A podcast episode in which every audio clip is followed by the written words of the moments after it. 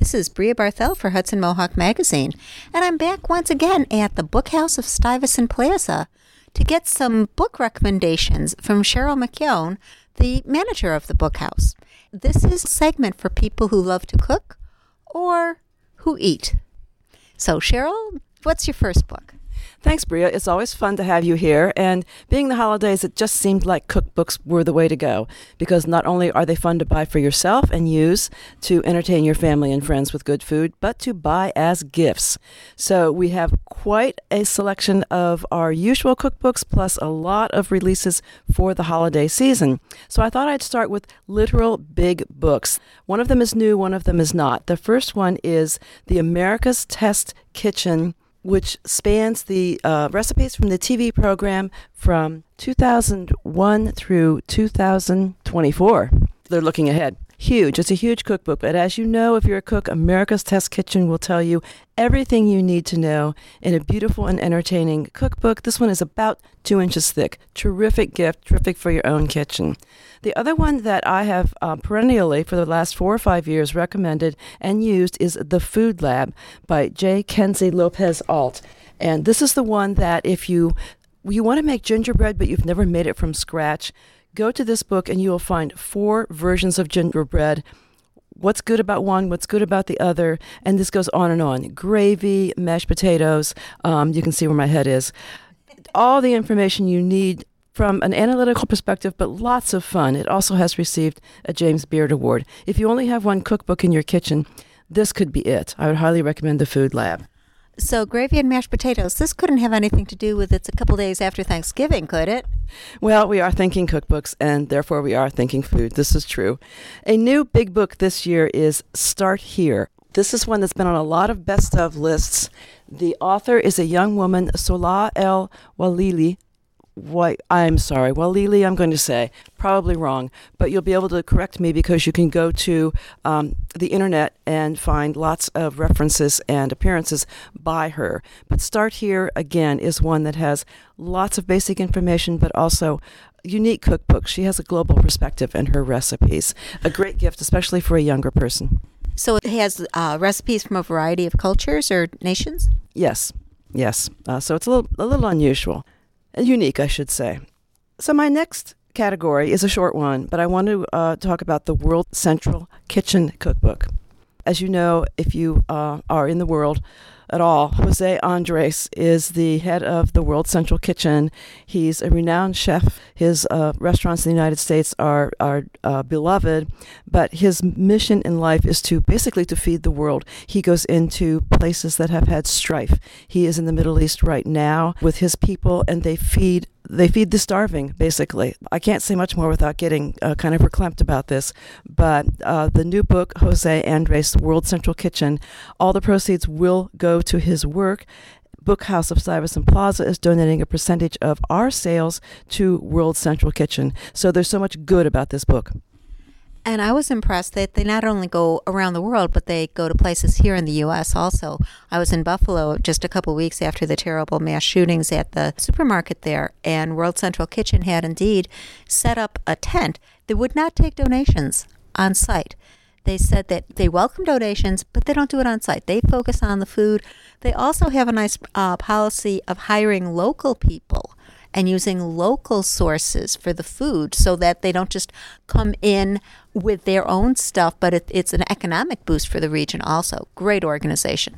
How could you not buy the World Central Kitchen Cookbook? Thank you, Brea. I thought then we'd go coast to coast. We have a wonderful selection of, of not only global but um, American cookbooks.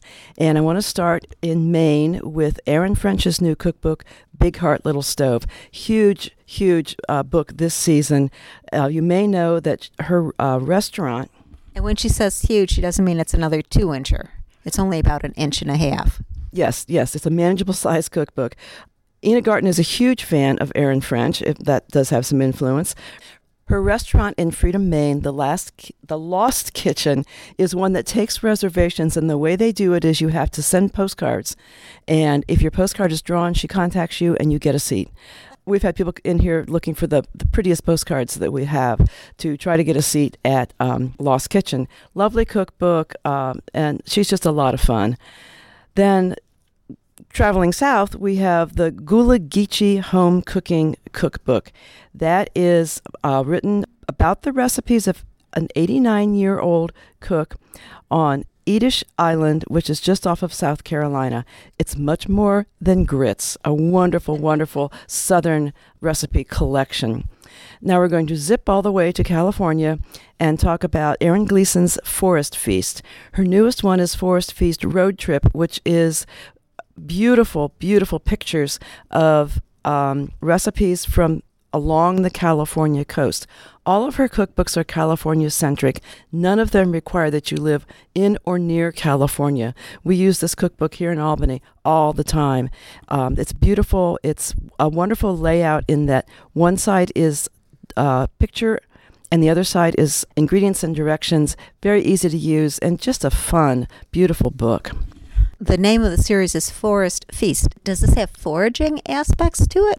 Not really foraging. They do live uh, among the redwoods in Central California, and so a lot of the pictures are from the forests and you know the beautiful green uh, regions in uh, that part of, of the United States. But uh, I don't think there's any real foraging. It's more like foraging in her kitchen. Uh, very accessible, also very family friendly recipes. One more that is zipping back to New England. We can't leave without talking about Blueberries for Sal cookbook. This is a little tiny cookbook full of recipes that feature blueberries, and it's based upon the classic Blueberries for Sal picture book. It's just a wonderful book. And that's Blueberries for Sale, S A L, not Sale. Blueberries for Sal, the little girl who goes foraging with her mom. Speaking of foraging, I'm going to end with a book that people are surprised that I love, but here we go. It is Goon with the Spoon by Snoop Dogg and Earl E. Forty Stevens. Successful, popular rappers from the Bay Area of California and food aficionados. Successful food entrepreneurs and recipe creators. It is so much fun. Where else are you going to find Frito pie and Nana Bread by Snoop Dogg himself. This is Snoop's second cookbook. Gorgeous, so much fun. I can't imagine you don't have somebody on your list who would love it, and if you don't, buy it for yourself. Flamin' Hot Cheetos Mac and Cheese Bites doesn't get any spicier. Enjoy. Happy holidays, and thank you. Those are wonderful. I'm not even going to try to do a list of, of all those books. Look on our website and listen to the segment, and you can rewind as you want. There will be a list of authors and titles in the segment description. Now, we're here at the Book House, and it is one of the independent bookstores in the area. Well, it's a chain because there's also one in Troy called Market Block Books. Cheryl, what are the advantages of people shopping in independent bookstores rather than going to the big boxes, which I shall not name?